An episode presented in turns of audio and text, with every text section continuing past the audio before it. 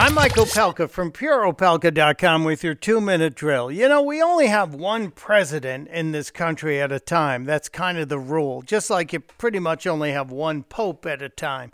Only one president, which is why it was surprising to hear Barack Obama step up from the shadows and be critical of Donald Trump. It has been an absolute chaotic disaster uh, when that uh, mindset of what's in it for me uh, and to heck with everybody else when that mindset is operationalized uh, in our government. I'm not sure what the former president's talking about, but it seems like the closer we get to learning Donald Trump orchestrated the takedown of General Flynn, the more mud he starts throwing at the Trump administration.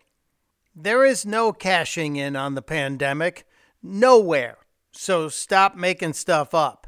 At least Senator Mitch McConnell was willing to stand up and tell Barack Obama to pipe down. I think President Obama um, should have kept his mouth shut. You know, um, we know he doesn't like much this administration is doing. That's understandable. But I think it's a little bit classless, frankly, to uh, critique an administration that comes after you. That's wrong, Mitch McConnell. It wasn't a little classless, it was very classless. Testudo, my friends. Testudo.